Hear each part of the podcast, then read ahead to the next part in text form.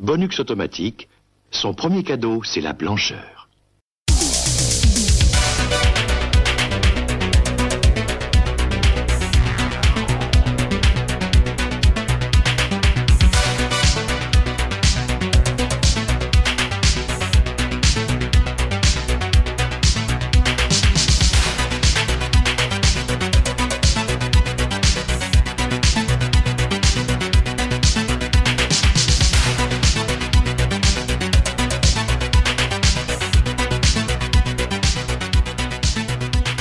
Bonjour à toutes et à tous et bienvenue dans ce nouveau cadeau bonus d'Aitis le podcast.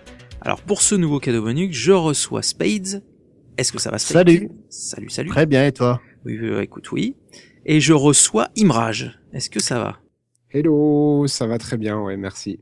Bon, Imrage, de retour euh, après quelques numéros euh, sans toi, donc euh, nous, te- nous avons Ouais, rassuré régulièrement tes fans, mais tout va bien. Vous avez essayé de me kicker après, le, après ma prise de pouvoir sur Freddy, et du coup, voilà, je, je sors à peine de- d'un mauvais rêve. Eh oui, c'est ça, exactement. bon, messieurs, aujourd'hui, euh, on va envoyer du muscle. On va parler de, De Conan le barbare. Et non, ça, ça changera un peu de, de, de des Goonies. bon.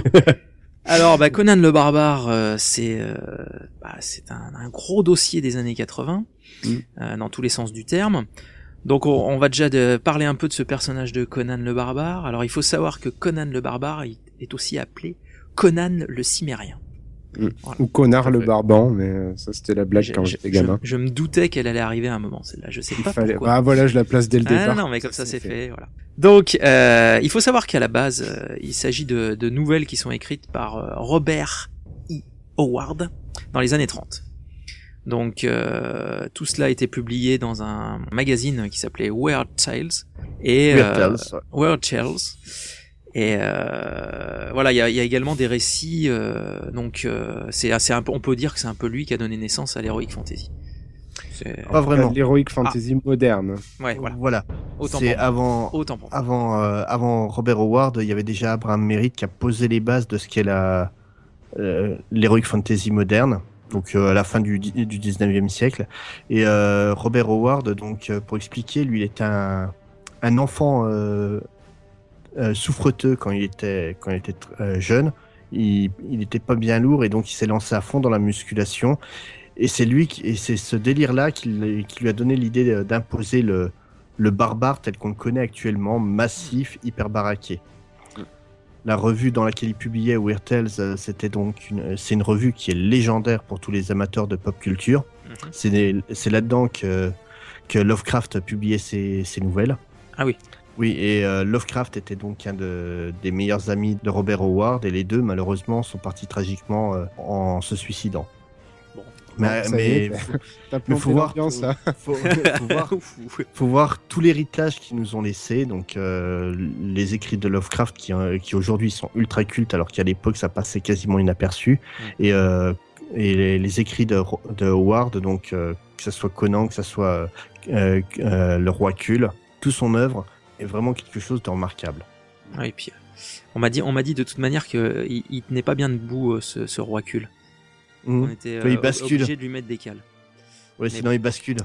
Je vous laisse faire le calcul. Euh, alors oui, bon. Alors nous voilà posé le, le personnage de, de Conan. Donc euh, ce podcast sera bien évidemment orienté principalement, euh, puisque c'est comme le Jeux Olympiques, vous m'avez appris qu'il y avait une ère moderne et l'ancienne ère de, de l'heroic fantasy. Donc euh, je me coucherai moins bête euh, ce soir. Euh, donc nous allons principalement parler effectivement du film Conan le barbare. Alors il faut savoir que c'est un, film de 1982 réalisé par John Milius avec bien sûr l'inénarrable Arnold Schwarzenegger. Donc bah écoute Imraj, je te laisse nous faire un, petit pitch de cette œuvre légendaire à tous les points de vue. Alors, à l'origine, euh, il faut savoir que euh, y a eu une, une gestation assez longue sur le projet qui a commencé dans les années 75. Donc, à l'origine, il y avait vraiment un projet de film de euh, Edward R. Pressman. Et euh, il a demandé à Oliver Stone d'écrire euh, une première version du scénario, mais euh, faute de moyens, en fait, il a dû revendre les droits à Dino De Laurentiis, qui a donné les clés à John Milius justement pour pour s'occuper de, réaliser le, film qu'on a connu donc en 1982.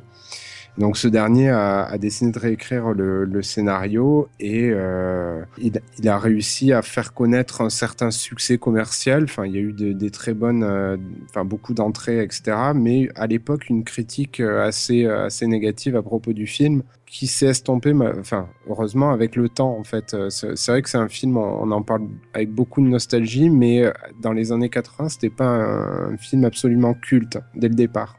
Donc voilà, donc grosso modo, scénaristiquement, c'est un film qui se déroule à l'âge iborien, donc ça respecte, ça respecte l'œuvre originale. Et donc en fait, cet âge iborien, c'est euh, un monde, monde qui aurait existé dans notre histoire et qui se situe entre la chute de l'Atlantide et euh, l'époque des anciennes civilisations euh, comme l'Égypte antique, la Grèce antique, etc. Et donc c'est dans cet univers-là que euh, commence le film. Et euh, je pense que pour commencer ça, il y aurait rien de mieux que d'écrire ce que nous dit la voix off Exactement. au début du film, qui dit donc, je vais éviter de prendre la voix euh, du chinois. Du chinois. Ouais, quoique je peux essayer. Hein. Ah, tu peux essayer. Entre l'époque où les Dotéans ont englouti l'Atlantide et l'avènement des fils Darius, il y eut une période de l'histoire fort peu connue dans laquelle vécut Conan, destiné à poser la couronne d'Aquilonia ornée de pierres précieuses sur un front troublé. C'est moi, son chroniqueur, qui seul peut raconter son épopée. Laissez-moi vous narrer ces jours de grandes aventures. Que merci, merci Michel Leb. Merci. Ça, c'était l'instant ségrégation. Oh, voilà, et donc euh, on retrouve euh, un jeune Conan au début du film euh, qui doit avoir une douzaine d'années à peu près et euh, qui voit son village dévasté par un bandit euh, qui, qui, se prénomme Doom. Dark Vador. Voilà, un petit peu, qui à la fin, enfin, on en reparlera. Et donc il fait, euh, il ravage le village et fait, fait Conan esclave et participe à de, enfin il participe plus tard à de nombreux combats entre, entre prisonniers, pardon. Et grâce à divers faits d'armes, il finit par gagner sa liberté et devient euh, voleur, où il retrouve la, enfin, la trace d'une mystérieuse secte qui serait dirigée par euh, bah, Vincent McDoom. À savoir, oui. Aka Dark Vador. Et oui.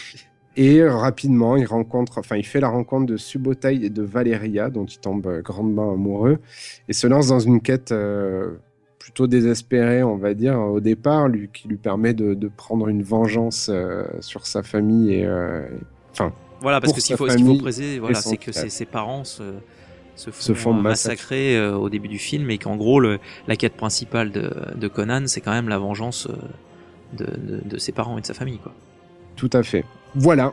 Ok. Je pense, je pense avoir fait le tour. Ok, alors du coup, tu as mentionné effectivement Tulsa Doom, qui est euh, campé par euh, James Earl Jones, donc qui est la, la voix euh, et Dark Vador dans, dans Star Wars.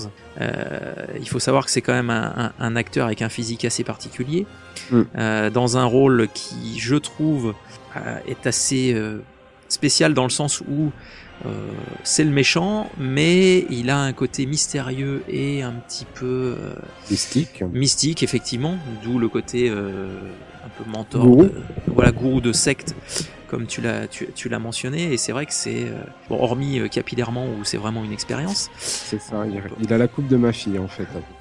Euh, oui, c'est vrai. C'est pas sympa pour ta fille, tiens. oui, non, non, c'est vrai. vrai. Mais faudrait expliquer à Charlotte en fait. C'est elle qui a pris la décision. Bah peut-être parce qu'elle savait qu'on ferait un, un, numéro sur Conan. Donc toujours est-il que ce, ce personnage euh, est le, le, grand méchant du film, même si ce grand méchant est assisté par euh, un Gérard Depardieu à grosse moustache. Et, pas, pas, très, pas très adroit d'ailleurs. Ouais, ouais, ouais. Et euh, enfin, en gros, il a deux sbires qui, qui sont envoyés dans les, dans les pattes de, de Conan et, de, et de, de ses alliés, donc rencontrés, comme tu l'as dit, une fois qu'il s'est affranchi et qu'il est devenu voleur. Donc en fait, il y a deux quêtes. Il y a la quête du, euh, du méchant qui veut, de, enfin, qui veut devenir euh, gourou de cette secte, et la mmh. quête de Conan qui euh, veut venger ses, sa famille et ses, ses parents. Voilà. Mmh. Donc je sais pas, Spades, toi, qu'est-ce que tu, tu, penses un peu de, de ce premier Conan en termes d'histoire? Est-ce que c'est quelque chose qui t'a Bah, Qui t'a- qui déjà, faut savoir, euh, faut savoir qu'on a échappé à, à une catastrophe. Parce que Oliver Stone, euh, qui est donc le scénariste à la base du scénario, Ouais. vou- voulait placer ça 10 000 ans dans, le futur, dans un univers euh, post-apocalyptique. Alors après, tu dis catastrophe, tu dis catastrophe. On ne saura jamais. Euh, ouais, mais c'est pas, ça aurait pas été euh, de- Voilà, ça aurait pas été respectueux de Ah oui. l'œuvre de, de Howard, qui place vraiment ça dans la proto-histoire. Euh, Milus, quand, quand il a repris les rênes du projet, donc il a gardé le scénario de, de, de Stone, mais en apportant sa propre touche, a, a ramené ça à la bonne époque et a, ram- et a amené des concepts qui font que le film est tel qu'il est aujourd'hui. Et hon- honnêtement, je suis très très grand, un grand amateur de ce film-là. Et je sais que tout ce que je, je- j'aime dans ce film, je le dois à Milius. C'est pas faux. Après, après concernant euh, donc euh, tout le Sadoum Hmm. et donc euh, James Earl Jones, ce qui est un peu dommage, c'est quand même que James Earl Jones, euh, au-delà d'un physique particulier, c'est surtout une voix extraordinaire. Eh oui, Et le type, il doit dire trois phrases dans tout le film. c'est ça. Il, il est, il, il a, il pourrait avoir beaucoup de charisme, mais il parle vraiment si peu quoi. C'est, euh, c'est, c'est vraiment du gâchis, vraiment. Par contre, on voit énormément son visage et son regard en gros plan. Oui. Ah, oui. Et pourquoi? Parce qu'il faut savoir que c'est quand même euh, un peu lui qui a inspiré Manimal, quoi. Parce que c'est vrai que quand même savoir que notre ami, euh, notre ami faux, Doom euh, se transforme en serpent. Donc, euh, Voilà.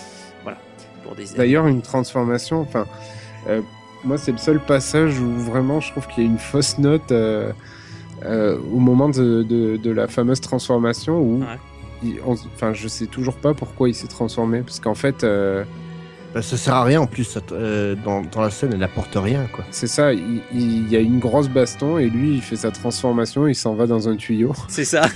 puis réapparaît euh, dix minutes plus tard et tout le monde s'est fait saccager. euh, Enfin, euh, C'est ça. je- j'ai pas compris cette scène. Ah, après, pour moi, c'est- à cause de l'impératif euh, Heroic Fantasy. Oui, il fallait, il fallait aussi un. Alors c'est pas, c'est pas le, le budget effets spéciaux qui a coûté le plus cher du film, mais c'est encore lié au serpent. Mais, Mhm. euh, mais voilà, il fallait peut-être aussi envoyer un truc quoi. Oui, mais à, à mon avis, ça vient de ça, parce que tout le film, euh, alors que c'est un univers quand même, on va dire, euh, d'heroic fantasy pur, donc qui est censé Ouais. avoir des magiciens et compagnie, on a très peu de notes euh, mystiques dans le, Ah, dans le film. Il y en a, il y en a très Il y a peu. la résurrection quoi, enfin, le, enfin la résurrection. euh, le, le combat contre les fantômes, oui. Ouais, c'est ça, ouais. Ah oui, Mais à part ça, ça, ça, ça reste relativement, on va dire, euh, entre gros guillemets, réaliste. Quoi. Mm. Et là, cette scène-là arrive comme un cheveu sur la soupe, et surtout, voilà, elle sert à rien. Il y a donc des gens qui sont en train de faire des trucs à, à plusieurs adultes consentants, dirons-nous, euh, devant. Non, Il se oui. transforme en serpent, va se mêler avec eux, il s'enfuit dans un tuyau après à l'arrivée de Conan. Puis effectivement, on le voit commencer à allonger le museau. On se dit mais qu'est-ce qu'il fait? Qu'est-ce qu'il fait? Et hop, il se transforme en serpent. Et puis il y a la, la- la bonne sous-soupe aussi. Elle est bien la soupe. La, sous- la sous-soupe verte avec des mains et des pieds à l'intérieur, c'est. C'est ça. Bon, donc alors du coup, euh, pour revenir au, au film, au film proprement dit, euh, il faut savoir aussi que ce, ce long métrage est quand même énormément basé. Alors moi, ce qui m'a impressionné, ce sont les euh, bah, les, décors qui sont quand même assez euh, crédibles. Ça fait pas, enfin, si il y a des passages en studio forcément, mais il y a quand même de longs, longs passages, peut-être un peu trop longs d'ailleurs, euh, dans, dans de vastes plaines. Des, euh, Alors c'est c'est assez marrant parce qu'effectivement à ce niveau-là, euh, on a regardé il y a pas très longtemps euh, le, alors, les deux premiers euh, épisodes du Seigneur des Anneaux. On a vu le Hobbit aussi récemment, le, le troisième euh, troisième épisode. Et euh, en fait, les, les scènes où ils courent euh, sur des euh, sur des, des, des prairies, euh, voilà, ils passent leur temps à courir. Mhm.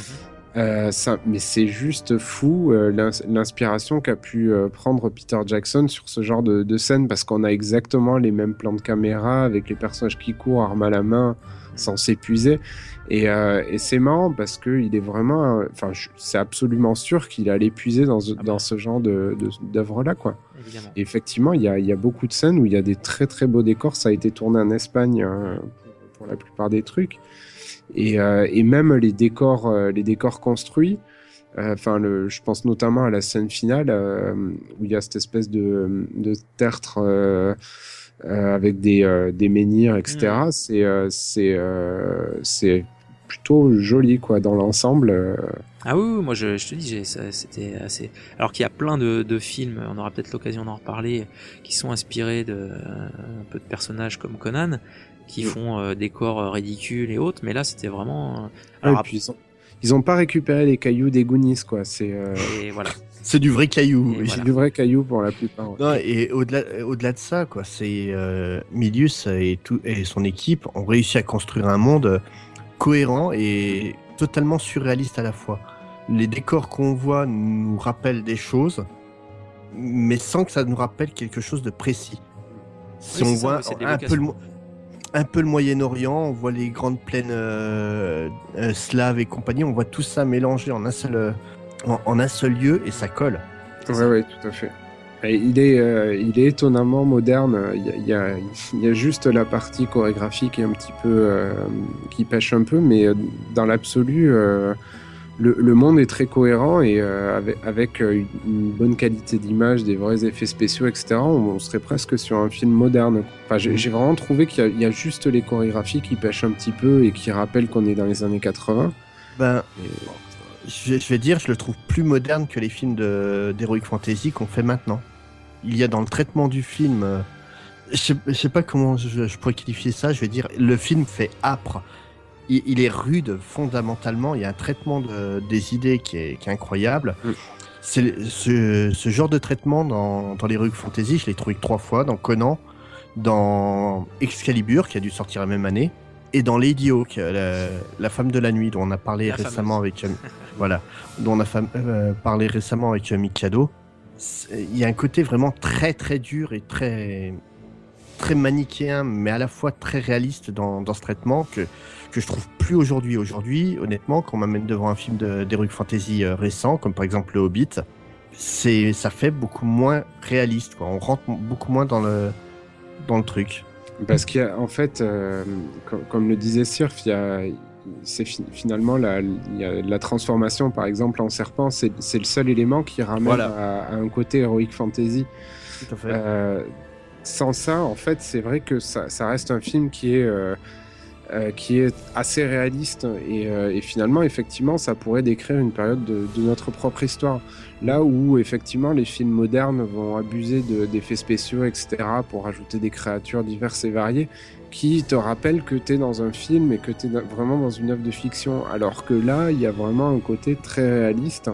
Très film historique. C'est ça. C'est ça. Voire même, euh, je rapprocherais ça beaucoup aussi de, des péplums euh, de la grande période comme euh, Ben-Hur par exemple. Spartacus. Oui, tout à fait. C'est, ça ramène vraiment à ça. Bah, il, il te met dans la figure que euh, bah, peut-être trop d'effets spéciaux, tu les, tu les Ah, tout à fait. C'est, c'est vraiment la calotte que je me suis pris en voyant le film euh, pour le podcast. Alors moi, pour, pour être, euh, en plus, pour être tout à fait honnête, euh, je n'avais jamais vu, je pense, le, premier film. En tout cas, j'en ai aucun souvenir.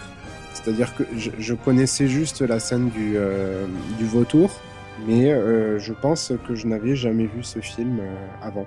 Et donc, du coup, ça a été une, claque.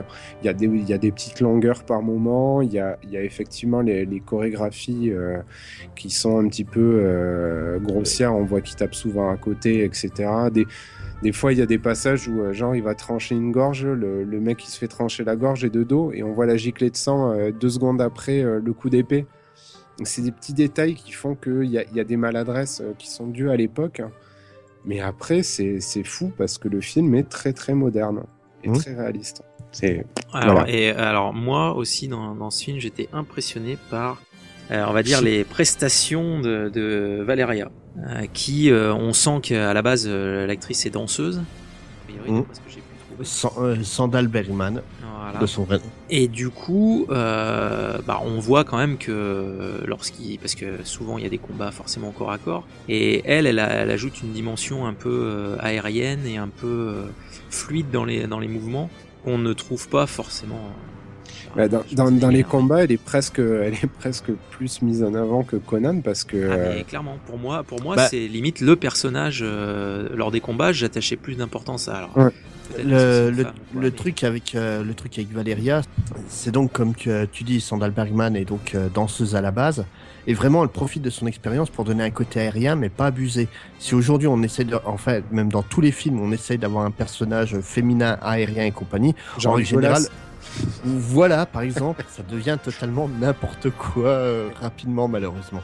Et elle, comme ils ils avaient peu de moyens pour les effets spéciaux, ça donne quelque chose d'assez spectaculaire, surtout avec euh, Schwarzenegger qui lui est là pour être le, le barbare de service, donc une brute tout en force euh, au niveau des qui, qui combats. est pas assez mise en avant, je trouve, euh, à ce niveau-là. Ah, Ouais, en fait, il, il, il mériterait de désinguer un petit peu plus, quoi. Ah oui. Enfin, moi, c'est pas l'image que j'ai de Conan et. euh, Mais ouais, mais disons que pour ceux qui connaissons euh, l'œuvre de, de Howard, on va critiquer le film sur certains points, notamment le, le fait que Conan soit représenté euh, de, de la manière dont il est représenté dans le film.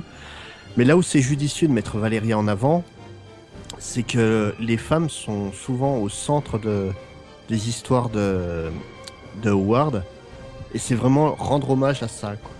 Ouais, ouais, tout à fait. Je, suis- je, suis- je suis assez d'accord. Notamment le personnage de Valeria qui est pas créé dans, par Howard à la base mais vraiment par euh, pour le film et inspiré de, donc euh, de la reine Bélite qui fait qui est un personnage mythique pour tous les les, les amateurs de, de Conan. Et d'ailleurs, euh, actrice qui jouera le rôle de la reine dans un film dont on parlera certainement. Euh, tout à l'heure, oui. Voilà. Puis alors, surtout aussi, c'est vrai que euh, Valeria, moi, je- quand on regarde l'affiche du film, on se rend compte que quand même Schwarzenegger euh, est un peu en mode mal dominant euh, au-dessus de- d'elle sur l'affiche. On se rend quand même compte que le personnage de Valeria, plus le film avance, plus il prend, je trouve, de, de l'épaisseur. Parce qu'au Mhm. début, c'est une simple voleuse, voilà, qui, qui rencontre. Et bien sûr avec qui il couche très rapidement, mais ça on le voit venir euh, comme une maison. Et euh, mais c'est vrai qu'au fur et à mesure, moi je trouve que limite elle prend plus d'ampleur et qui est même que la, la bascule se fait et qu'elle prend plus d'importance que, que Schwarzenegger. Et même dès le début, hein, tu, tu prends oui la rencontre et il couche avec rapidement, mais ça vient d'elle. C'est pas c'est pas euh, Conan qui va qui essaye de coucher avec elle, c'est elle qui accepte, c'est Mm. elle qui dirige les opérations. C'est et euh, tu tu prends la scène où il se prépare pour infiltrer le, le temple de Tulsadum où il se peigne le corps. Tu regardes, en c'est- mode damier. voilà, en mode camouflage. Ouais. euh, Ouais. mais euh, voilà. mais, mais le, le truc, c'est euh, Valeria et Conan se peignent mutuellement et c'est elle qui va mettre l'épée dans le fourreau de, de Conan et, euh, Conan mettra le fourreau de, de l'épée de Valeria dans son fourreau à elle. Mm. C'est vraiment, ils travaillent de concert. Ils sont, ils sont deux personnes, mais une seule, euh, une seule entité réellement. Ils sont vraiment mis à égalité. Ouais, C'est vrai. ouais. C'est pas faux. Et il y a, il y, a, il y a aussi le passage, enfin, il y a, il y a deux moments euh, assez forts aussi à son, à son niveau. C'est quand euh, ils, ont, ils ont pillé le temple de, de Tulsadum et que euh, Conan, en fait, sombre un petit peu dans l'alcool, etc. Parce qu'ils ont plein de richesses, etc. Mais elle, elle est assez, euh, assez sobre vis-à-vis de ça, je trouve. Mhm. Et, euh, et effectivement, à la fin aussi, c'est. elle, elle brave la mort, entre guillemets, elle revient un petit peu sous la forme d'une Valkyrie et sauve, sauve Conan de la mort, quoi. Presque. Tout à fait. Enfin, même presque, c'est sûr. Elle, C'est certain. ouais. Et euh, ouais, ouais, non, elle a, elle a vraiment une, impor- une importance euh, capitale, quoi. Et euh, elle, elle fait, elle fait une grosse partie du film. Et euh, elle apporte même, on va dire, une grosse partie du scénario du deuxième, du deuxième, euh, du deuxième film. Tout à fait. Bon, par contre, après, euh, faut quand même reconnaître certains points faibles, enfin, certains défauts sur ce film. Moi, je m'étais noté que euh, le revers de la médaille de ce qu'on disait tout à l'heure au niveau des décors, c'est que c'est quand même assez long, lent par moment, Mhm. pardon. Oui. Et que ma femme dirait, mais qu'est-ce pour aller d'un point A à un point B, euh, pff, c'est quand même euh, voilà très très très lent, un peu comme dans le Seigneur des Anneaux d'ailleurs, comme tu disais, euh, Mhm. Omrage.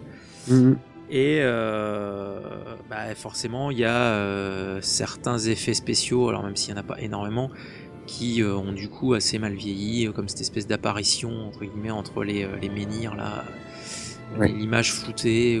enfin, on Oui, voit oui, ce que ça fait. vient faire là. C'est Fait par la même équipe qui a fait les fantômes dans euh, Les Aventuriers de l'Arche perdue. Mm, Ah. Ça se voit. Ouais. Bah, le, le, il y a, en fait, le, le plus gros du budget effets spéciaux est passé sur euh, le serpent géant Mm. euh, quand, il pille le, quand il pille la tour. Et là, par contre, c'est c'est pas mal fait. Enfin, personnellement, je l'ai trouvé. Il y a, il y a une, une alternance en fait entre des plans très rapprochés d'un vrai serpent, donc à échelle réelle. Malgré tout, ils arrivent à, à faire passer l'illusion d'un serpent géant. Et euh, effectivement, ce, cette, cette marionnette géante mécanique qui, euh, honnêtement, j'ai trouvé qu'elle fonctionnait assez bien. Car Arnold Schwarzenegger nous euh, On, on voit, tue on, à la Crocodile Dundee. C'est ça. voilà. Mais-. On, on voit le, le côté euh, robotique de la, de la bête, mais ouais, pour l'époque, c'est super impressionnant. la, quoi. la- la peau, la peau du serpent. en Ouais, fait. il est- ouais.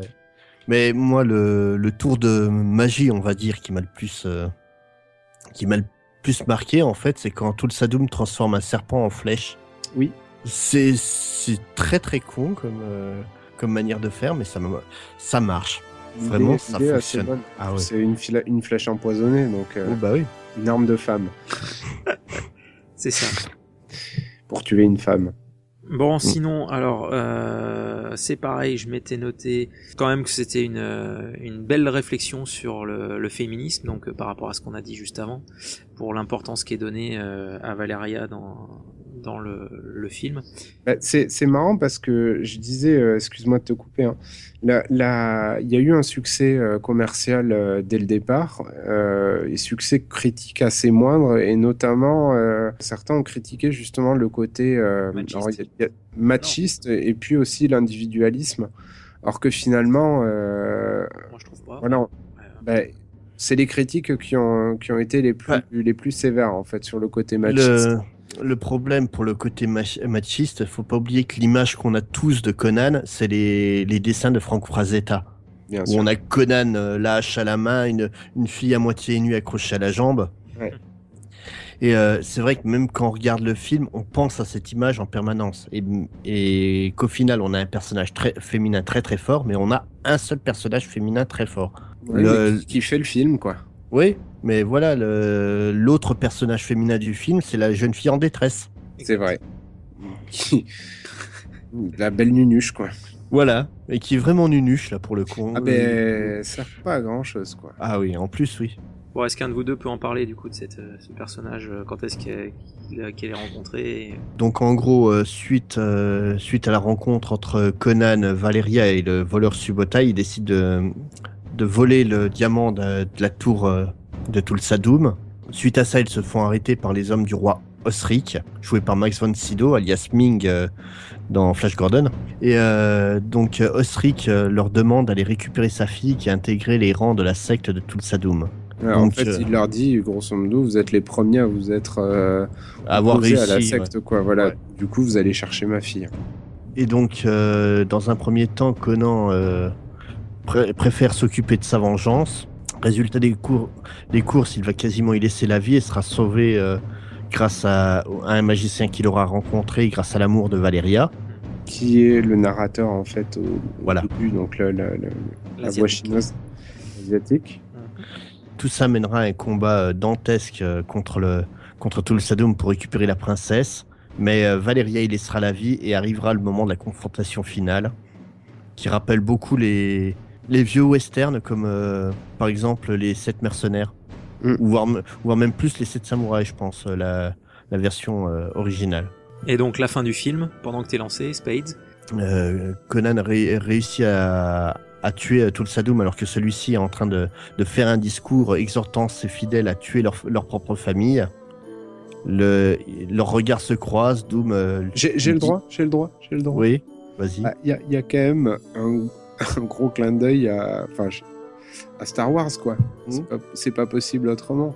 J- James Earl Jones, euh, le, le- Limite, je suis ton père, oui. Bah oui, il lui dit je suis ton père et il y a Conan qui le regarde bizarrement et il s'ensuit ce qui se, s'ensuit. Oui. Une Et coupée. pas non Ouais, non, mais c'est c'est assez marrant en fait de Ouais, retrouver c'est- ça quoi. Je, je je je pense pas que ce soit fait par hasard quoi. Donc Euh, à, sais à pas, savoir qu'il voilà, qu'il lui tranche la tête. Ouais. Il montre la tête euh, à tous les disciples et il jette la tête dans l'escalier. euh, Et elle rebondit. Et il y a un vieux bruit de rebond. Pas très crédible. Pour l'ami euh, tout le Sadoun. Mais bon, il avait bien cherché, bordel de merde. Ah oui. Alors messieurs, je pense qu'on a bien évoqué euh, au moins l'aspect euh, histoire et euh, visuel du film. On va se concentrer maintenant sur un pan absolument indispensable de, cette œuvre. Je veux bien sûr parler de la musique, avec l'idole d'Imrage en la personne de Basile Paul Douris. Imrage, rafraîchis-nous les mémoires sur qui est ce, fabuleux compositeur. Bah, on, l'a déjà, euh, on a déjà cité son nom euh, à différentes reprises, mais euh, voilà, donc c'est Basile Paul Doris, le, compositeur de, Robocop. et puis de, beaucoup de choses, hein, donc Starship Troopers notamment. en fait, il a, il a tellement illustré de films cultes et moins cultes, hein, mais quand même de beaucoup de choses. Euh, on pourrait presque y dédier un, jour un, un cadeau, bonus. je pense, hein, parce que c'est voilà. Et donc il a, il a quand même signé euh, ici quelque chose d'assez magistral. Enfin, personnellement, mm. je trouve qu'il a BO, je pense, de, de film. Ouais, une, de ah ses meilleures et une des meilleures euh, de films des années 80 facile. de, de films tout court. Hein, c'est vraiment un summum euh, cette musique là quoi. Ouais, et je, pense honnêtement, je vous disais tout à l'heure que je n'avais pas vu le film, par contre je connaissais les musiques, mais toutes hein, euh, qui ont été utilisées sur différents trucs, euh, voilà que j'ai pu écouter, mais les musiques je les connaissais par cœur en fait, et à tel point que j'étais presque surpris en cours de film de, de, les connaître.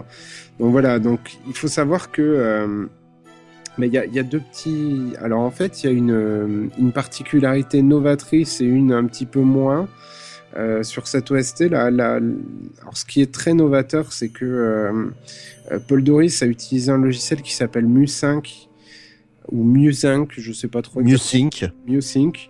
Euh, qui était en fait un logiciel, un logiciel qui, qui permettait d'altérer le tempo de, de, ses compositions et, euh, et, donc en fait, euh, ça lui permettait euh, de, de, de, rythmer plus ou moins rapidement les, les musiques selon les, les, différentes scènes qui s'affichaient à l'écran. Donc c'est la première fois qu'un tel logiciel, n'a pas été utilisé, mais première fois que ce logiciel a été cité dans les crédits d'un film, ce qui est assez important.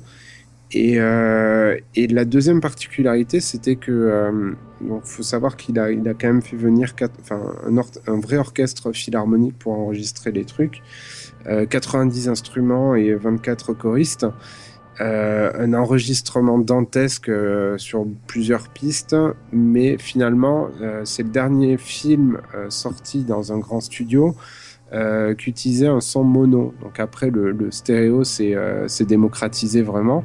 Et c'est le dernier film d'un grand, grand studio à avoir utilisé du mono. Donc voilà. Euh... Est-ce que tu nous as choisi une piste ah ben, écoute, euh, je pouvais pas faire plus simple que le, le thème principal pour moi qui est, qui est plutôt complet parce que on a une musique un petit peu, on va dire, avec une rythmique un petit peu militaire avec des, des, consonances un petit peu, enfin plutôt guerrières que militaires, on va dire, et euh, beaucoup de douceur sur la, sur la mélodie principale. Et euh, je pense que vous serez à peu près d'accord avec moi pour dire que le, le, thème principal est en plus un des meilleurs qui ait jamais été fait aussi. Tout à fait. Bon, bah on va se l'écouter. C'est parti.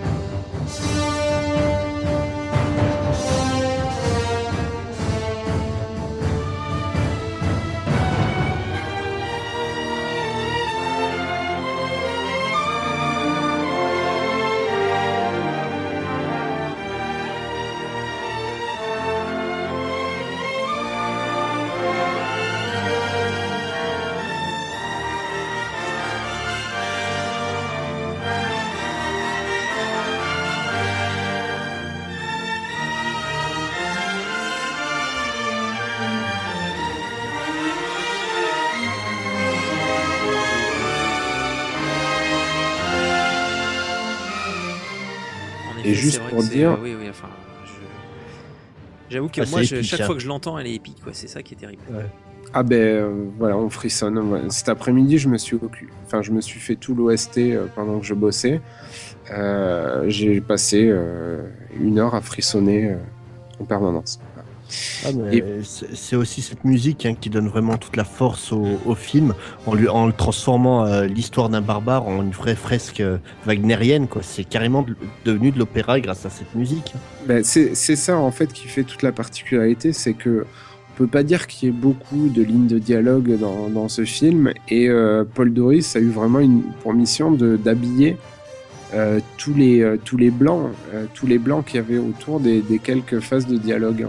Alors c'est sûr qu'on réentend souvent des morceaux euh, avec des variations euh, dans les temps, mais euh, on n'est jamais frustré de réentendre la- le même thème 50 millions de fois, tellement c'est euh, tellement c'est propre. Et en plus, c'est euh, effectivement, on a des, des musiques très guerrières, comme on peut avoir des, euh, des vraies douceurs euh, sur les scènes un petit peu d'intimi, enfin intimistes entre entre Valeria et, et Conan. Donc c'est voilà, c'est une masterpiece quoi.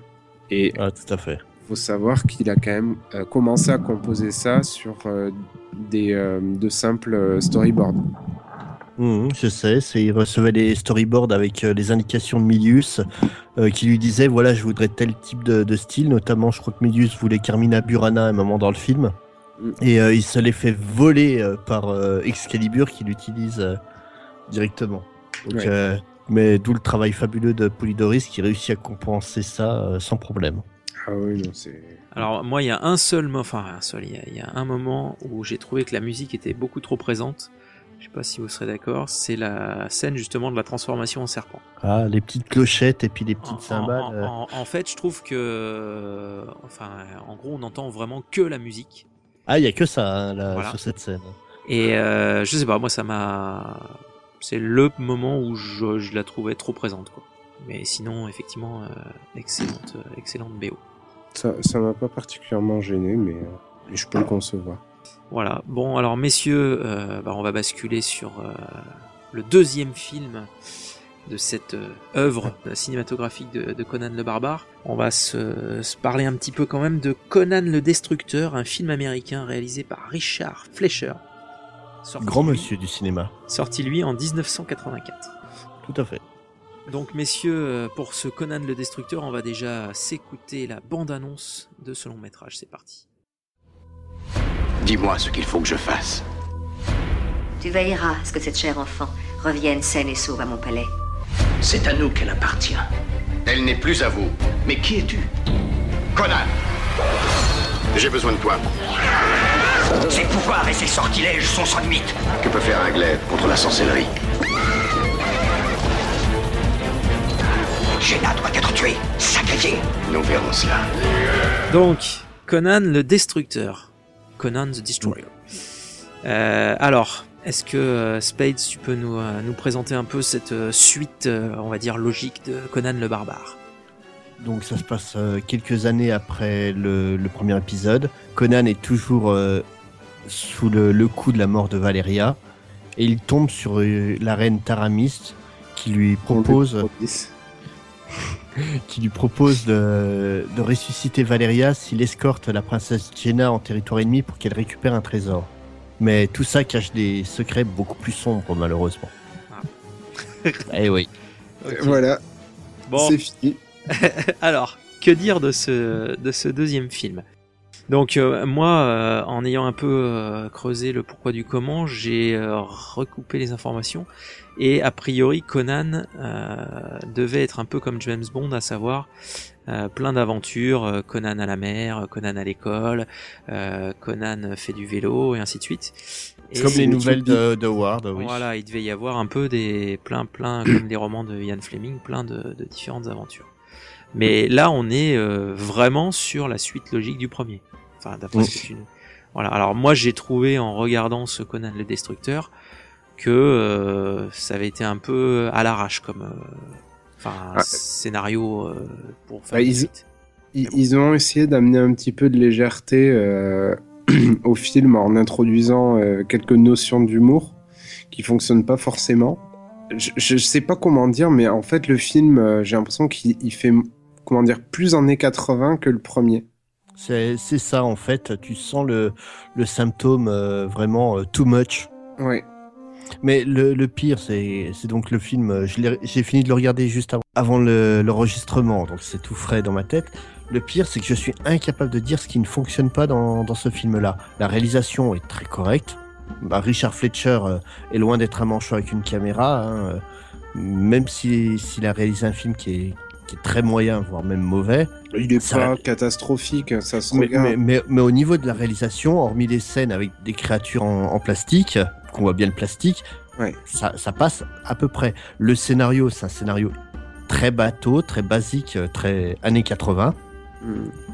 Mais ça passe aussi. Et pourtant, le film ne fonctionne pas, quoi. Moi, moi, en fait, euh, je, je peux pas dire que j'ai passé un mauvais moment, mais je suis incapable de dire si j'ai passé un bon moment. Vous voyez ce Oui, que je veux dire? c'est ça. C'est exactement ça. du truc. C'est pour moi, c'est, enfin, on retient rien Mm. de ce film en fait.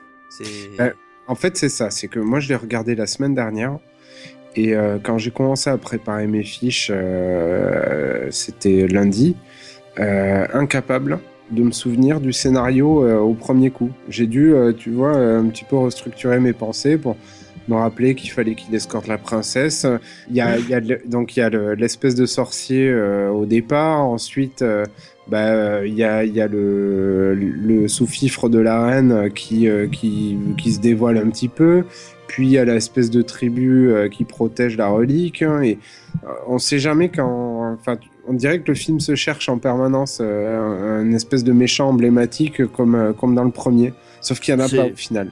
C'est en fait le, le premier est un vrai récit euh, épique. Là, on est juste sur un, un récit de quête initiatique. euh, Ouais. Limite, euh, voilà, il passe de stage en stage, il tue le boss final derrière, quoi. C'est ça. Et puis l'ombre, l'ombre de Valéria qui plane au-dessus de tout Voilà. ça. Euh, dans les trucs à retenir, euh, ben, Olivia Dabo qui joue la, presse, euh, la princesse Jenna est, est ravissante, mais à part ça, je vois pas grand chose d'autre à dire, quoi. Oui. Si, alors, c'est assez marrant, mais Conan, donc Schwarzenegger, on peut pas dire que euh, il soit assez gringalé. hein, c'est une masse, hein, il est impressionnant. Et je sais pas si vous avez remarqué la taille euh, du. De l'autre. Gambata euh, de Will Chamberlain, c'est un basketteur de la NBA. Hein.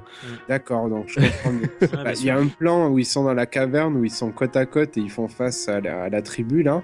Il fait trois têtes de plus que Schwarzenegger, quoi. Il Ah bah est oui, non, mais- impressionnant. Euh, Non, non, euh, Will Chamberlain, c'est un ancien champion de la NBA, donc euh, forcément. euh, Enfin, à l'époque, Je crois il qu'il- était il est en plein dedans d'ailleurs. Il était en plein boom. Ouais, ouais. Voilà. Non, non, je crois qu'il avait fini sa carrière déjà. Enfin, ou alors il était mais- en toute fin, oui, c'est vrai. Et il joue pas si mal, hein. Enfin, c'est pas, c'est pas une Non, catastrophe. mais les, les acteurs globalement sont, sont pas mauvais. Simplement, les personnages, on accroche moins. euh, le Jones. Mako. Euh, voilà, Grace Jones qui est là pour nous faire une Valéria de substitution. Eh oui, elle a pas, eh oui. elle, elle a pas le dixième du charisme qu'a qu'a Sandal Bergman dans le dans le film original.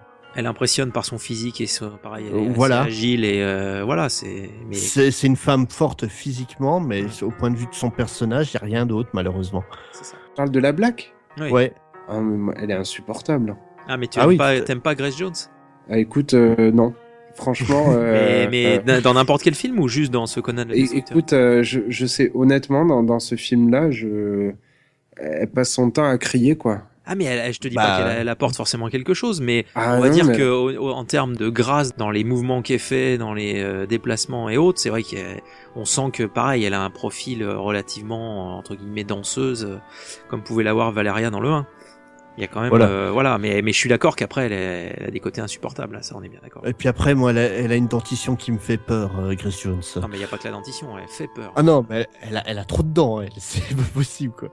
Ouais. Après, dans les autres personnages, on a Malak, qui est donc le, le voleur, qui est juste totalement insupportable. Ouais. Là où, où- là où avec Subotai, on avait un, un comic relief discret, qui était là vraiment pour épauler le personnage, lui, il ne sert strictement à rien, par Oui, contre. qui était, Ouais. qui était au-delà de ça. En plus, Subotai était assez, euh, assez euh, intéressant au niveau des combats. Enfin, il apportait quelque fait. chose. Oui, oui. Ah. Il snipait bien, euh, plutôt agile à l'arc et tout. euh. Il snipait bien. Le gamer, euh, c'est ça, il snipait bien quoi. les, les- les- ouais, non, enfin. La, la galerie de personnages et euh, elle se recherche. Ça- En fait, ce film est une recherche euh, perpétuelle. hein. Ouais, tout à fait, c'est ça. Ils essayent de, de re- re- réitérer un petit peu ce qui s'était passé en premier et ils Le gros problème, c'est qu'ils trouvent jamais quoi. non, ils cherchent, ils mais cherchent, mais ils trouvent jamais. hein. et, et même musicalement, Ah bah, vas-y, oui, parle-en. Mais moi, j'ai trouvé pareil. C'est. ben, en fait, euh, je, je me- dès le départ, je me suis demandé si c'était Paul Doris qui, qui faisait les musiques. Il s'avère que oui, et euh, il était clairement moins inspiré. Enfin, c'est euh, le thème principal de Conan n'est même pas réutilisé, si je me trompe pas. Euh, et, non, de mémoire, non. Non, non, il- je l'ai, recherché tout le temps. Ouais. Je l'ai pas trouvé, donc euh, ou alors je me suis endormi en cours de route. Mais euh, voilà, il y a, ça se trouve, il y avait un problème de droit. Encore une fois, hein, je sais pas trop, mais bon, enfin voilà, c'est même la musique et c'est pas désagréable. Mais en fait, rien n'est désagréable dans ce film-là, mis à part euh, Grace Jones. Mais rien n'est désagréable. Euh, Et dans le James Bond, tu l'avais bien aimé ou pas oh, Avec bah, Max Zorin. euh, honnêtement, j'ai pas non, de souvenir. pas vu Je- Bon. Non, James Bond, c'est pas trop ma cam. Bon. Je dois, je dois avouer. Mais c'est la même période en Ouais. plus, hein, c'était dans les années Ouais, 80 ouais, aussi. tout à fait, ouais. Mais euh, et après, elle, ouais, elle était chanteuse aussi, euh, cette euh, fabuleuse Grace Jones. Elle a tenté la chanson. Mais mais il y, a- il y a même des moments où, euh, au niveau de la réalisation, ils arrivent à être impressionnants. La fameuse scène euh, du, du magicien et, et de la, la pièce des miroirs, Mm. au-delà du, ma- du maquillage totalement dégueulasse euh, de, de l'acteur, Oui. la scène est vraiment magnifiquement bien réalisée. Quoi.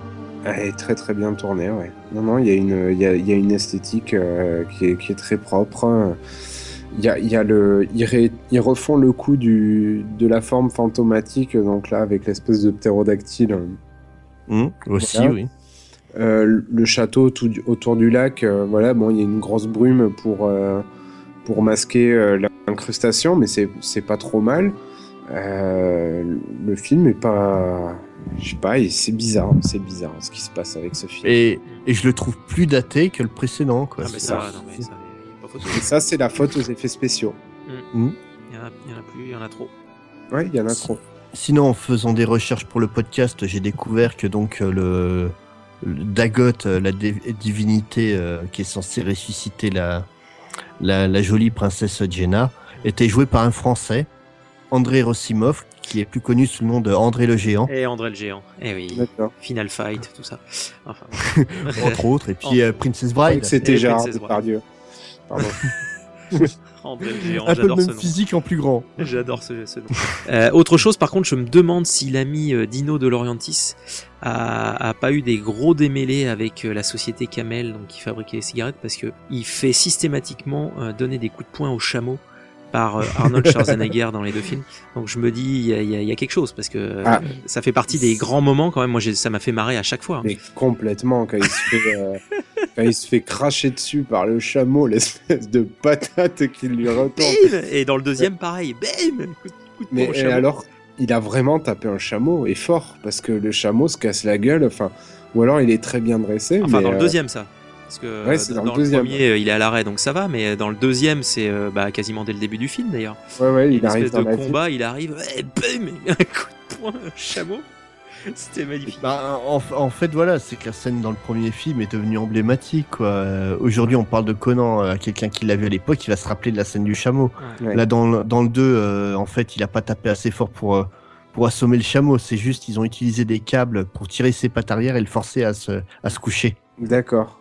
Et tu, tu fais bien de le. Parce que je te jure, quand j'ai vu la fait, scène, hein. je me suis dit, mais il a vraiment tapé un chameau là, c'est pas possible.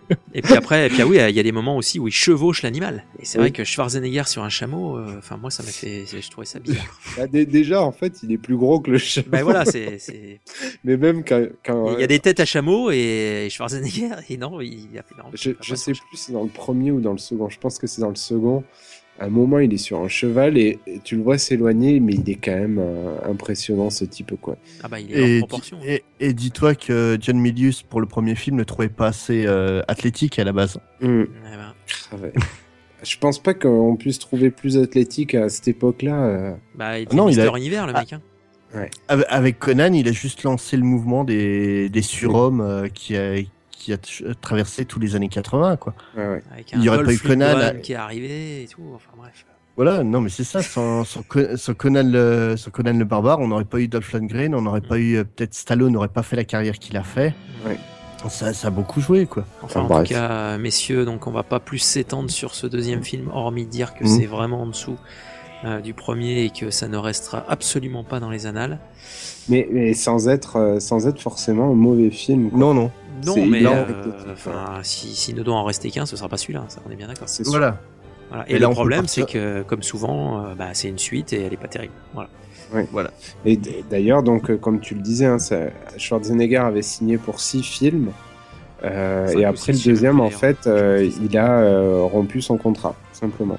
Mais sinon, encore un petit point de détail par rapport à ce film-là. Euh, la base du scénario, c'était une histoire écrite par Roy Thomas et Jerry Conway, qui sont deux, deux légendes euh, des comics, qui travaillaient beaucoup sur les comics Conan. Mm. Les mecs ont été tellement dégoûtés de voir le, leur histoire euh, maltraitée pour- euh, par le scénariste, donc ça devait être Stan Lehman, qu'ils ont transformé donc le- leur histoire de base en, en un scénario pour une BD qu'ils ont sorti plus tard et qui, et qui s'appelle La Corne d'Azote, où ils ont juste changé les noms des personnages pour pas qu'il y ait confusion. Euh, comme euh, exactement le même phénomène que Robocop, euh, Robo- Robocop 3, si je me trompe pas. On l'avait dit sur le podcast. Mm. Mais là, euh, pour avoir lu justement l'histoire de, de Thomas et Conway, honnêtement, je comprends pas à quel moment on a pu arriver du produit d'origine à ça. Quoi. Hmm. Il il y a eu quelque chose de bizarre qui s'est passé en plein milieu, mais Cinéma. ouais, ça doit être ça. Bon, voilà, donc du coup, euh, après ce deuxième euh, Conan officiel, on a eu un autre film en 1985 qui s'appelle chez nos amis euh, outre-Atlantique Red Sonia et qui est euh, re- renommé chez nous en Calidor, la légende du La talisman. légende du talisman. Voilà, déjà rien que, vrai que ce nom, c'est magnifique. On va déjà s'écouter la bande-annonce de ce long métrage, c'est parti. Un seul homme sur cette terre est assez fou pour la vaincre. Ne faites pas cette folie. Essaye. Pour l'aimer. Pour la rejoindre dans la grande aventure. Arnold Schwarzenegger est le seigneur Calidor. Oui. Deux êtres légendaires unis pour détruire le mal le plus terrifiant. Mais Majesté, que vous faut-il? Le monde école Nous devons trouver l'entrée.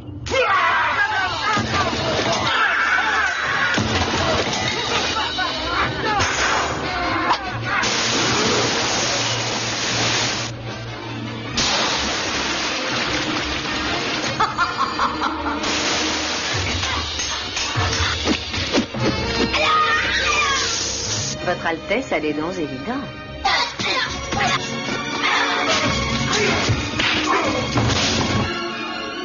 J'ai pour règle de ne jamais prendre une femme qui ne soit pas capable de me battre. Arnold Schwarzenegger, Calidor. Donc c'est un film euh, avec toujours Arnold Schwarzenegger et avec cette fois-ci une autre actrice emblématique des années 80. J'ai bien sûr, je vais bien sûr vous citer Brigitte Nielsen. Alors Brigitte Nielsen, c'est comme qui dirait euh, une actrice qui n'a pas fait non plus une carrière extraordinaire, mais qui avait, je pense, les, les jambes les plus longues du cinéma des années 80. Je pense qu'on peut le dire parce qu'elle était, euh, enfin, Elle était colossale. ah ouais, ouais, c'était. Brigitte Nielsen, c'était quelque chose. Du coup, Brigitte Nielsen, mariée, euh, enfin, femme de Stallone à un moment. Euh, Mm. Voilà. La boucle est bouclée. La boucle est bouclée. Tout ça. Il a piqué à Schwarzenegger. Enfin bon, bref. La guerre. Qui est la plus grosse? Donc, pour revenir à ce Red Sonia, donc, qui est devenu Calidor pour les raisons, évidemment, de droit, puisque, à la base, donc, euh, Red Sonia, c'est Sonia Larousse, qui, donc, est jouée par Brigitte Nielsen, et donc, Arnold Schwarzenegger joue le rôle de Conan, mais qui, du coup, a été renommé en Calidor. Et on a même carrément renommé le nom du film pour euh, axer ça sur le personnage masculin euh, en Europe, donc Calidor, la légende du talisman. D'un côté, quand on voit la prestation de Nielsen euh, dans le On peut dans le film, on n'a pas On- envie de miser dessus. hein. On peut comprendre. Mais euh, en fait, elle, elle se devait de reprendre le flambeau au niveau capillaire par rapport à, à notre ami James Earl Jones dans le premier. Et c'est vrai que la coupe de Brigitte Nielsen dans ce film, euh, quoique en ce moment, euh, ça reviendrait peut-être un peu à la mode, hein, le côté rasé sur les côtés justement, Ça Euh, revient à la long, mode. long à l'arrière. Enfin, en ce moment, c'est plutôt rasé d'un côté et très long de l'autre côté en fait. Donc, ce serait pas encore tout à fait ça, mais euh, mais c'est vrai que que dire de ce film? Euh, je, est-ce que l'un de vous veut, euh, veut nous parler un peu de, de, enfin, où est-ce qu'on le place? Est-ce que ça mériterait le nom de Conan? Est-ce que euh, c'est vraiment un sous Conan Est-ce que C'est un spin-off? Ça pourrait être Voilà, un spin-off. ça, ça aurait dû être un spin-off. Voilà, le, le film, ça fait quand même un paquet d'années que que que je l'ai pas vu. J'ai pas eu le temps de le voir avant le- avant l'enregistrement. Non, mais dans Ouais. vos souvenirs, effectivement, moi je, je sais que je l'ai re-regardé euh, un petit peu euh, avant Mais le j'en- podcast. J'en ai des souvenirs épouvantables de ce film-là. Euh, entre le- c'est- ça. C'est entre le, le jeu d'actrice, euh, enfin le non-jeu d'actrice de, de Leslie Nielsen, entre le, Non, le non, comic Brigitte, relief. euh, Brigitte, attention. euh, Brigitte, ouais. attention. Leslie, oh là bien- Leslie, Leslie, euh, voilà. Il Leslie était bon, lui. Mais entre le, le, le comic relief joué par euh, le Chevalier Lumière, qui était juste insupportable, Je suis d'accord. Donc euh, Sandal Berman qui Alors fait voilà, Valéria j'allais avant, dire qui revient. qui la- revient dans, dans le rôle de la, de la, de la méchante euh, Reine, sorcière, reine. reine sorcière euh, lesbienne, Voilà, tant qu'à faire, hein, ça. qui a un masque qui change de côté en fonction des scènes, hein, ce qui montre le... Ah non, mais c'est hallucinant. Jim. réalisé aussi par euh, Fletcher, qui avait déjà réalisé donc euh, Conan le Destructeur. Ouais. C'est un désastre industriel ce film. Honnêtement, par rapport au, à Conan le Destructeur, je, je sais pas. Pour moi, les deux sont à peu près. Ah non, non. Ah non, non, le... Ah non Non, non, là il y a des, er- des, des erreurs qui sont impar- impardonnables. Comme je te dis, ne serait-ce que le masque de la... Non, mais La ça, méchante sorcière qui switch euh, de côté. Ah, ça. Des- Tu payes des scripts hein, pour éviter que ça arrive. Quoi. Non, c'est vrai. Non, non, je, je te l'accorde. Enfin bon, bref, de toute manière, on va pas trop s'étendre sur, sur ce dossier-là, juste pour euh, Ouais. signaler quand même la présence de Brigitte Nielsen, mais qui est très mauvaise dedans. Donc euh, bon, bon après, plastiquement, ça reste euh, agréable à regarder. Je vais pas, je vais pas vous mentir. euh, voilà. Ah, j'ai jamais, j'ai jamais pas- spécialement accroché. Hein, donc. Ah, Brigitte Nielsen dans Le flic des Beverly Hills 2. Même là. Attention, très gros dossier. hein. J'avoue que ça m'a. Un dossier, t'es sûr? Oh là là là là, ça c'est dossier ou autre. Non non, elle était, elle était magnifique. Bref, euh, euh, voilà, on s'égare. Ça y est, je vais encore être ému. Bon, enfin, en tout cas, tout ça pour dire que euh, ça aurait pu être un Conan, mais que ça n'a pas été un Conan à cause d'histoire de droit. Et après, ben, on peut euh, basculer sur euh, un vrai Conan qui a été refait euh, en 2011 avant de parler un peu de tous les nanars qui ont été faits dans les années 80, mais on va quand même se permettre de parler pour rester dans les vrais Conan. De Conan le Barbare qui est sorti en, en 2011, c'est ça? Si je me ça. souviens bien. Nous allons nous écouter la bande-annonce. C'est parti. Je vois un voyage. Un homme qui traverse les déserts. Un chevalier?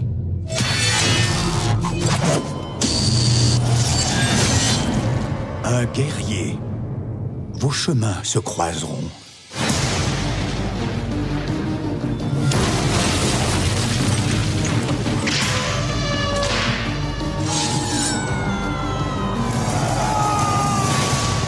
Contemplez et lamentez-vous. Votre nouveau maître. Kala amplifie le pouvoir d'un mal indicible.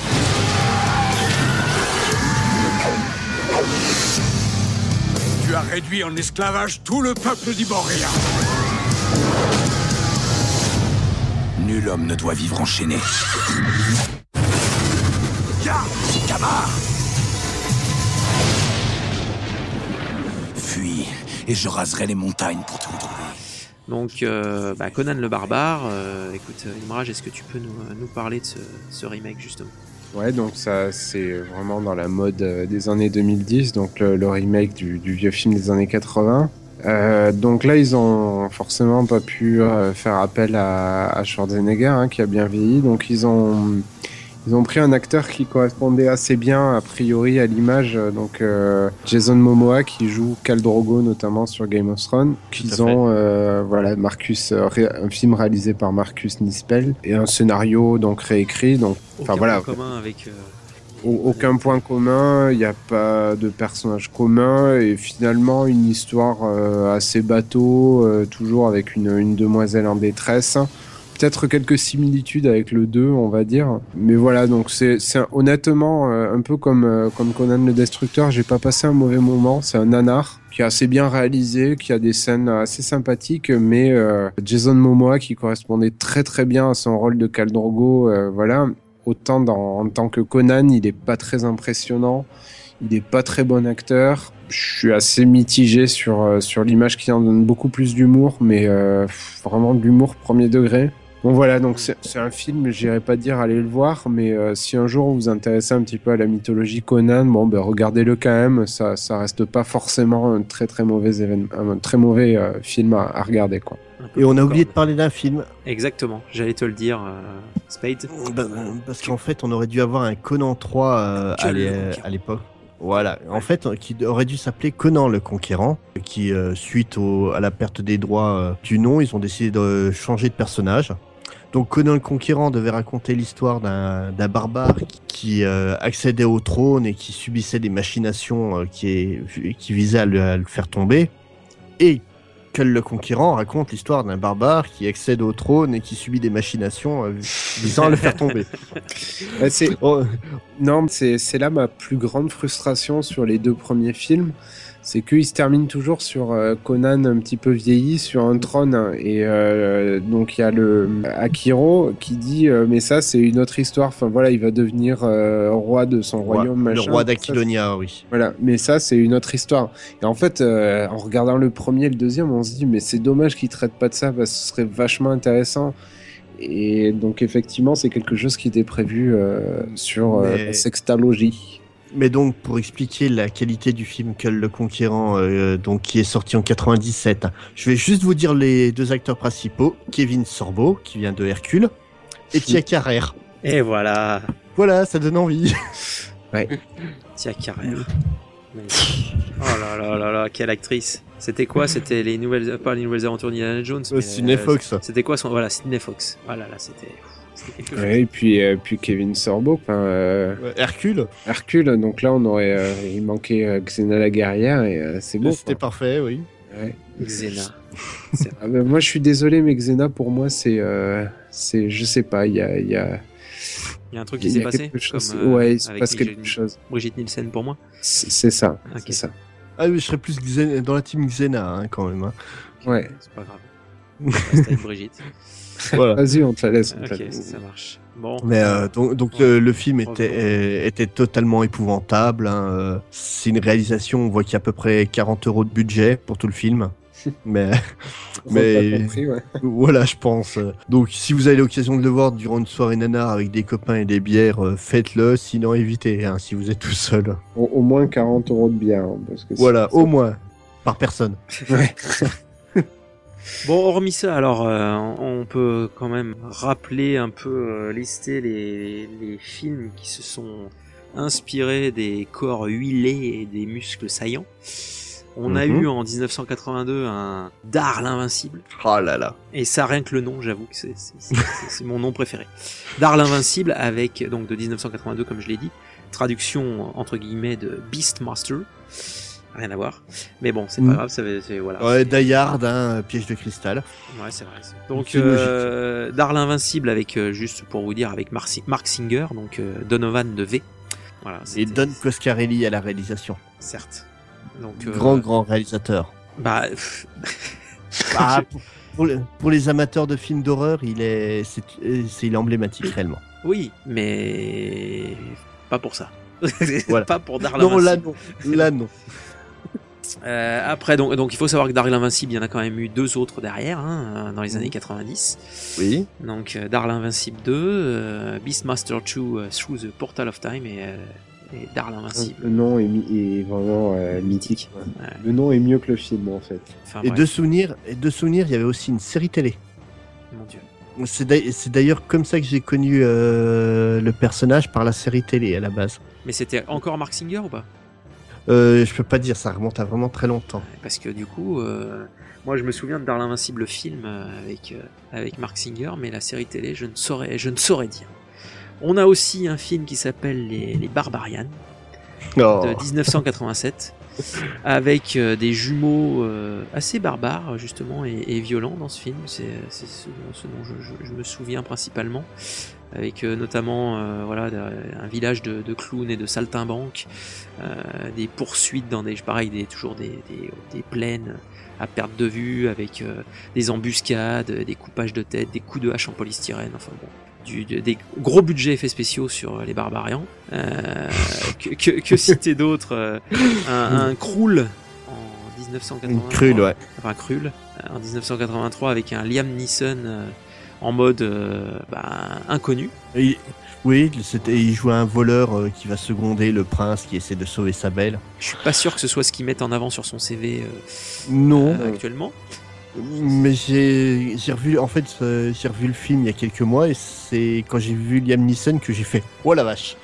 Ouais, à ce point-là, ouais. Ça surprend de le, ah ouais, ça surprend de le voir dans ce film-là. Bon, sinon on a un peu aussi, on a Barbarian, Barbarian Queen, on a euh, Thor le guerrier. Alors Thor le guerrier, euh, bah c'est pareil, ça c'est, euh, j'imagine euh, Spade, c'est le, le Thor qu'on a eu il y a pas très très longtemps dans un film. non, la légende de Thor, ça a rien à voir ou c'est toujours. je pense que non, ça n'a rien à voir, mais Rien je pense que c'est dans la même lignée. hein. Ouais. C'était quoi comme film? J'avais vu, j'ai vu ça. Je Ouais, enfin bref. Bref. Donc voilà, donc euh, tout ça pour dire qu'il y a quand même eu un nombre de films euh, inspirés par ce Conan le barbare de près ou de loin, euh, absolument hallucinant. Et euh, au final, gros point fort de Conan le, le barbare, c'est que euh, si on doit en retenir un seul, c'est c'est celui-là quoi. C'est lui qui a posé vraiment le. Alors le premier, euh, pas forcément parce que Darl Invincible, c'est euh, c'est à peu près en même temps. Donc euh, on peut pas vraiment dire que Darl Invincible s'est fait suite à la création de, de Conan, quoi, tu vois. Peut-être qu'il s'est fait justement euh, suite à la perte des droits sur. euh, je, je sais pas, c'est une Non, non, non, euh, Ah, non, rien, non, à non, voir, non, hein. rien à voir. Le, le, le concept de base de, de Dar est à, l- est à l'opposé total de, de ce qu'est Conan. Ah oui. C'est simplement, euh, voilà, il y a eu une petite mouvance Heroic Fantasy. Conan est arrivé à- au même moment. Et c'est Conan en fait qui a poussé tout le reste de la vague en avant. C'est ça. D'accord. Si Dar l'Invincible et, euh, et euh, Conan sont arrivés en même temps, l'existence de Dar l'Invincible 2, on la doit à l'existence de Conan, C'est ça. pas de Dar l'Invincible 1. C'est ça, Ouais. ça a encouragé les, les investisseurs et autres à Voilà. mettre un peu de sous dans des films euh, qui auraient jamais vu le jour sans le succès de Conan. quoi. Ouais. Parce qu'ils se sont dit, oh là là, il y a un public, et bim, on y va. Voilà. Puis voilà. Bon, et puis je me dois quand même de mentionner, euh, alors c'est pas un film des années 80, mais euh, le fabuleux Donjon et Dragon. Donc euh, sorti en 2000. Euh, Euh, une trilogie. Mais alors, euh, alors, alors, moi je sais que j'étais allé voir au cinéma cette horreur. Et, euh, et je, je dois vous dire que ça fait partie de mes souvenirs les, les pires de, de- de films vus au cinéma. C'est euh, et il y avait Jeremy Irons dedans. Et Oh. j'ai- j'aime bien cet acteur, mais, mais, mais c'est simplement pas possible. C'est, c'est il jouait le, le sorcier maléfique. Exactement. Et bien, il y avait un chauve qui était avec lui aussi, qui était impressionnant dans le film. Ah oui, non mais enfin, après si tu veux, j'ai pas revu depuis, hein, mais, mais enfin, je, je- Ah, Pareil, hein, mais ça m'a marqué oh là là là profondément. c'était une, une purge et en plus, vraiment, il n'avait de donjons et dragons que le Nord, quoi. C'était. Ah euh, oui, c'est ça, c'est que c'est-à-dire Mais que. Le, le pire, c'est qu'ils ont fait deux suites. mais ouais. mais elles Je ont suis dû- pas allé, les hein. deux autres ont dû peut-être sortir qu'en DVD euh, directement. Euh, ouais, ça peut être des directs. Chez nous, oui, mais après, euh, aux États-Unis, je peux pas te dire. C'est quand même incroyable d'aller euh, chercher une licence comme ça pour, pour tromper les gens finalement. C'est, euh, ça n'avait vraiment rien à voir. Ah, mais tu peux t'arrêter à ça navet. hein. Ah ouais. euh. C'était que je me trompe pas, hein, c'était bien, c'est contemporain. Euh, fin 90, début 2000, ouais. Non, non, mais ce que je veux dire, c'est euh, dans, dans l'histoire, c'est bien le truc où ils vont creuser. euh, Enfin, il- c'est un ch- je crois qu'il y a un chantier et ils creusent. euh, ils creusent Ah non, rien à voir. Non, non, c'est pas ça. Je confonds. ça, c'est l'âge du feu, un truc comme ça. Non, ça, c'est pas se ça. retrouvent avec des dra- ils se retrouvent avec des dragons à notre époque. euh. D'accord. Bon, ben, Non, c'est une, histoire, moi, c'est alors. une histoire de sceptre magique en fait. Où, Oui, oui, c'est vraiment où, un truc ça. Voilà, où euh, bah justement, euh, il y a une des personnages qui veut se procurer le, le sceptre. Et du coup, euh, bah, il y a, il d'autres personnes qui bah, briguent le, le même sceptre et euh, envoient des, guerriers, des, des acolytes du méchant. euh, et puis ensuite, euh, bah, En Je fait, alors, en gros, je me, je, me, je me souviens d'une histoire, je te dis, de sceptres et de bâtons et qui passent leur temps à courir après ça, mais c'est ridicule, c'est ridicule. Enfin bref, j'avais été très très déçu parce qu'à l'époque j'étais à fond euh, Donjons et Dragons en termes de jeux de rôle et autres. Et, enfin, bref, Mhm. rien, rien, rien à voir. Voilà. Bon, sinon, on va reparler quand même de choses un peu plus positives. Euh, on va évoquer euh, d'autres aspects de, de Conan, à savoir, euh, bah, par exemple, tout la- le, le pan des, des comics de Conan. Donc, euh, Spades, je pense que tu as quelques dossiers à nous sortir sur, euh, sur des comics de Conan. Donc, euh, donc, alors, si je vous fais l'historique, on a un podcast d'à peu près 5-6 heures. On va faire un- une version Reader Digest. Voilà. Donc, euh, je vais me concentrer vraiment sur, euh, sur trois parties euh, des BD euh, de, de Conan qui sont disponibles en français, tant qu'à faire. Tout d'abord, euh, la série euh, juste Conan, écrite par Kurt Busiek et dessinée par Kerry Ça doit être en six volumes chez Panini. Ça reprend des histoires classiques de, Howard et, euh, et c'est vraiment très très bon à lire. Dans le même registre d'idées, on a une série un peu plus récente euh, qui doit être en trois tomes, écri- écrite par Brian Wood et Becky Cloonan sous le titre Conan le Barbare, toujours chez Panini. Et enfin, vraiment le gros, le gros gros dossier, c'est donc l'intégrale chronologique de la série Savage Sword of Conan, qui a donc duré de 71 à 85, euh, 95 de mémoire, ah oui. à la base euh, édité par Marvel au- aux États-Unis. Et c'est juste, on retrouve tous les plus grands noms dessus. euh, Dans, dans Savage Sword of Conan, c'est Roy Thomas qui est souvent le, qui est le, le scénariste principal. On retrouve au dessin du Neil Adams, du Jill Kane, du Barry Windsor Smith, du Chen Buscema. En fait, que des grands noms du comics. C'est vraiment somptueux à lire. Ça a été édité euh, à peu près un million de fois en France, euh, sous tous les éditeurs euh, à toutes les époques. Et euh, vraiment, si vous voulez lire du comics Conan et que vous êtes un nouveau lecteur de comics, allez plutôt vers les séries de Kurt Busiek et, et Brian Wood. Mais si vous êtes amateur de BD surtout, vraiment prenez l'intégrale que fait Panini de, de Savage Sword of Conan. Ok. Et il y a des petites images brillantes aussi, ou avec un Conan qui. Non? Parce que Panini, c'est bien c'est ceux qui font les, les images euh, du même nom. C'est la Qui même ont chose fait les images, ouais, oui, oui, c'est Enfin, vrai. qui font Ouais, toujours d'ailleurs. Enfin, c'est la division comics, mais. euh, D'accord, ouais. il y a une division Voilà. comics chez Panini, je savais pas. Voilà, c'est eux qui, qui euh, publient tout ce qui est Marvel en France notamment. D'accord. C'est pas eux les sandwicheries. euh. Oh là là, non, je sais je pas Elle, elle vient de trop loin. Ah, elle vient de trop loin, celle-là. Ah, euh, par contre, faudra qu'un jour, euh, Spades, euh, je passe 2-3 mois chez toi pour, euh, pour lire tout ça, en fait. hein, parce que. Voilà. Mais, mais vraiment, si vous, si vous aimez les, les BD, la BD plus que le comics, vraiment dirigez-vous vers. c'est les Chroniques de Conan, le, le nom des intégrales chez Panini. Prenez ça parce que ça vaut vraiment le coup. Que ça soit graphiquement, que ça soit au niveau scénario, ça fait un peu désuet, mais euh, franchement, c'est très agréable. On est sur quelque chose qui est proche de, de Rahan et des choses comme ça, ou rien à voir? Voilà, Si, c'est ça. vraiment, si tu peux te, te, te lire ça euh, entre deux trois albums de Rahan, les doigts dans le nez, quoi. D'accord. Sans Ok. dépaysement. Voilà. Eh ben, merci Spades pour cet aspect comics. Euh, en termes de jeux vidéo, alors on est obligé quand même d'en parler un petit peu parce que je pense qu'on a tous été marqués par euh, un certain nombre de, enfin, voire un, Un jeu, un jeu, enfin une saga. voilà, une saga euh, inspirée de Conan. Donc Imra, je sens que tu meurs d'envie d'en parler, donc euh, allez vas-y. Bah, moi, faut. Au moins sur le premier jeu, on laissera Spades pour euh, évoquer un ou deux autres titres après, mais vas-y, parle-nous. De... Ouais, ben moi, en fait, voilà, dans, dans le contexte, euh, vous le savez, hein, je suis de, de 83 et ma première machine, euh, c'était euh, un Amstrad euh, CPC 464 suivi d'un Amiga et j'ai connu donc très tôt et très jeune euh, la saga Barbarian. Et euh, j'avoue que euh, malgré mon jeune âge, je prenais un malin plaisir juste à donner des, des petits coups de pied, enfin de, voir euh, le gobelin traverser l'écran, ramasser un corps et donner des petits coups de pied dans la tête. Voilà, c'était le but ultime du jeu, c'était décapiter l'adversaire. Alors ça peut paraître assez bizarre comme ça, euh, sorti de ma bouche, mais voilà, de grosso modo, c'était un jeu où deux barbares torse nu s'affrontaient. C'était un versus fighting, mais avec des, C'était un des versus épées, fighting avec des épées assez lent hein, finalement. Oh, Euh, Surtout sur Amstrad CPC. Ouais. Déjà, il fallait. euh, En fait, euh, les parties étaient au moins aussi longues que les temps de chargement. J'exagère à peine. C'était assez, euh, assez excellent parce qu'il y, y avait tout un habillage. Donc la, la couverture, enfin la, la boîte du jeu était euh, exceptionnelle. Donc c'était une, une, une illustration assez connue. Enfin voilà, je vous laisse. euh, je vous On se rappelle bien, on se rappelle bien de la photo de, de la la, boîte. la- la description que tu faisais avec le barbare et la jeune femme accrochée à la jambe, c'était Ah à peu ouais. près ça. Enfin, c'est un jeu pour moi, c'est absolument mythique. Et c'est vrai que moi, quand on parle de barbare, en fait, je, parle, je pense à ça avant de, de penser à Schwarzenegger. Quoi. Et donc la fameuse décapitation, effectivement, avec euh, après la- le coup de pied dans la tête. Ouais. Bon, ok, bah écoute, ouais, ce Barbarian, je pense qu'on l'oubliera pas de sitôt. Par contre, euh, euh, moi, il y a un autre jeu euh, où euh, ce que j'associe de suite à Conan, c'est Golden Axe, quoi, tu vois. Ah oui, tout à fait. Pour le coup, s'il y a un jeu qui, alors j'ai pensé aussi à Altered Beast, mais euh, Golden Axe pour moi c'est vraiment euh, Conan quoi, parce qu'il y a Ouais, les, même- persos, Ah, les deux persos masculins féminins, euh, là, les décors là où tu te balades, enfin c'est vraiment, euh, il y a des grosses similitudes je trouve avec euh, Conan. Ah oui, tout à fait, oui. Après, Non, je suis, je suis d'accord avec ça. Après, moi, dans le même style que, que Golden Axe, mais en jeu solo pur, je pense aussi à Rastan.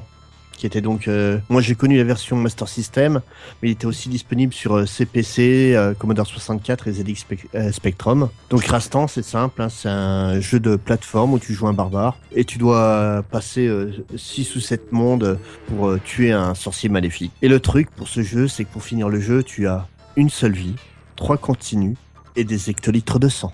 Sinon, dans d'autres jeux un peu plus récents, je pense à Gods, des, Beat- des Brothers, exact. Qui, est- Voilà, qui moi, était voilà, aussi- la musculature du, du personnage. Ah oui, tout à fait. là, où on voyait jamais son visage effectivement. Il y a Gods, ouais, c'est vrai. et qui était aussi une belle perfo- Ah performance technique à l'époque. Par contre, euh, aucune musique. Euh, je me souviens très bien parce que moi j'aimais beaucoup les jeux où il y avait des, des musiques et pour le coup Gods aucune musique. Ah, t'entends que les, que les pads Voilà. euh, du type. Et les coups de poing. avec les, voilà, c'est ça. Ouais, Gods, C'est sympathique, effectivement. le sound Bien joué, design. ouais. Bah, je crois que messieurs, euh, on a, on a balayé ce. ce Je, peux citer une dernière petite œuvre, histoire Ah, de, de changer de média encore. Oui. Euh, bande dessinée. Mhm. Euh, je sais pas si vous connaissez Crâne, euh, Crâne le barbare. Donc en fait c'est bah voilà c'est c'est une BD euh, humoristique, hautement humoristique. C'est pas très très joli, mais euh, alors j'ai lu ça il y a longtemps, mais euh, c'était assez sympa. Donc ça, ça raconte l'histoire de Crâne, donc qui est vraiment très inspiré de, de Conan. Et il y a, il y a deux petites choses qui m'ont marqué euh, au niveau de, de cette série. La première, c'est une citation. Euh, il a une phrase, euh, une catchphrase qu'il utilise en permanence. Elle dit, grosso modo, il y a des jours où faut pas me chercher et il y a des jours tous les jours. Donc ça, c'est de la philosophie barbare. et euh, et l'autre petite anecdote assez sympathique, c'est que, euh, donc comme je vous ai dit, c'est très parodique. hein, et euh, le tome 7 euh, s'appelait à la base La princesse Viagra. Et en fait, ils se sont fait attaquer en justice par les labos Pfizer. Et donc, ils ont, ils ont réussi à faire renommer la, BD. Donc, ils l'ont appelée la, la princesse de Mormoy. Voilà. Honnêtement, alors je, je sais pas si ça vaut le coup d'acheter ça parce que bon, c'est une BD assez anecdotique. Mais si vous avez l'occasion de l'emprunter à la bibliothèque ou vous la faire prêter, c'est une lecture qui est assez rigolote, quoi. Voilà, c'est euh, complètement stupide. Euh, en fait, il se fait bannir de son village euh, parce que il est tenu pour responsable d'une malédiction qui réduit la taille du sexe de tout le village et il doit partir pour trouver une solution, quoi. Voilà. Et donc, il rencontre une espèce de de sous-fifre qui s'appelle Cunu, qui est forcément Cunu. Voilà, donc il y a une espèce de euh, mélange entre Valéria et Xena la guerrière, euh, qui a un nom assez félin si je me souviens bien. Enfin voilà, c'est c'est très rigolo. Finir Ouais. là-dessus, c'est sympa. Merci. Ah, Merci, finir sur Cunu, hein. Voilà, Ouais, finir ouais. sur Cunu, c'est magnifique. rien de mieux, rien de mieux. Euh, bon, bah merci euh, messieurs en tout cas d'avoir évoqué cette euh, belle saga euh, Conan ensemble. Euh, bah, je vous donne rendez-vous, euh, chers auditeurs, à très très vite pour un nouveau cadeau bonus ou un nouveau numéro d'Aitis de podcast. N'hésitez pas à nous laisser vos commentaires sur notre euh, site internet aitisdepodcast.fr, sur notre page Facebook ou sur notre Twitter. Et puis bon, on vous dit à très bientôt et puis on va se quitter sur une petite musique de Conan le barbare, histoire de, de détendre un peu l'atmosphère. Bon messieurs, à très bientôt.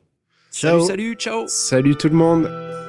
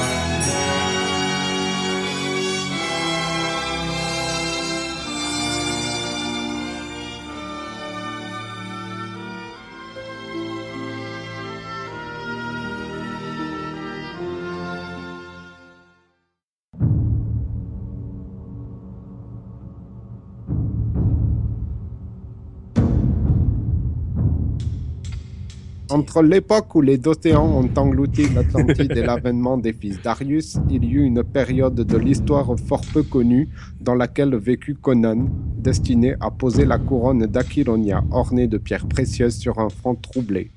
C'est moi, son chroniqueur, qui seul peut raconter son épopée. Laissez-moi vous narrer ces jours de grandes aventures.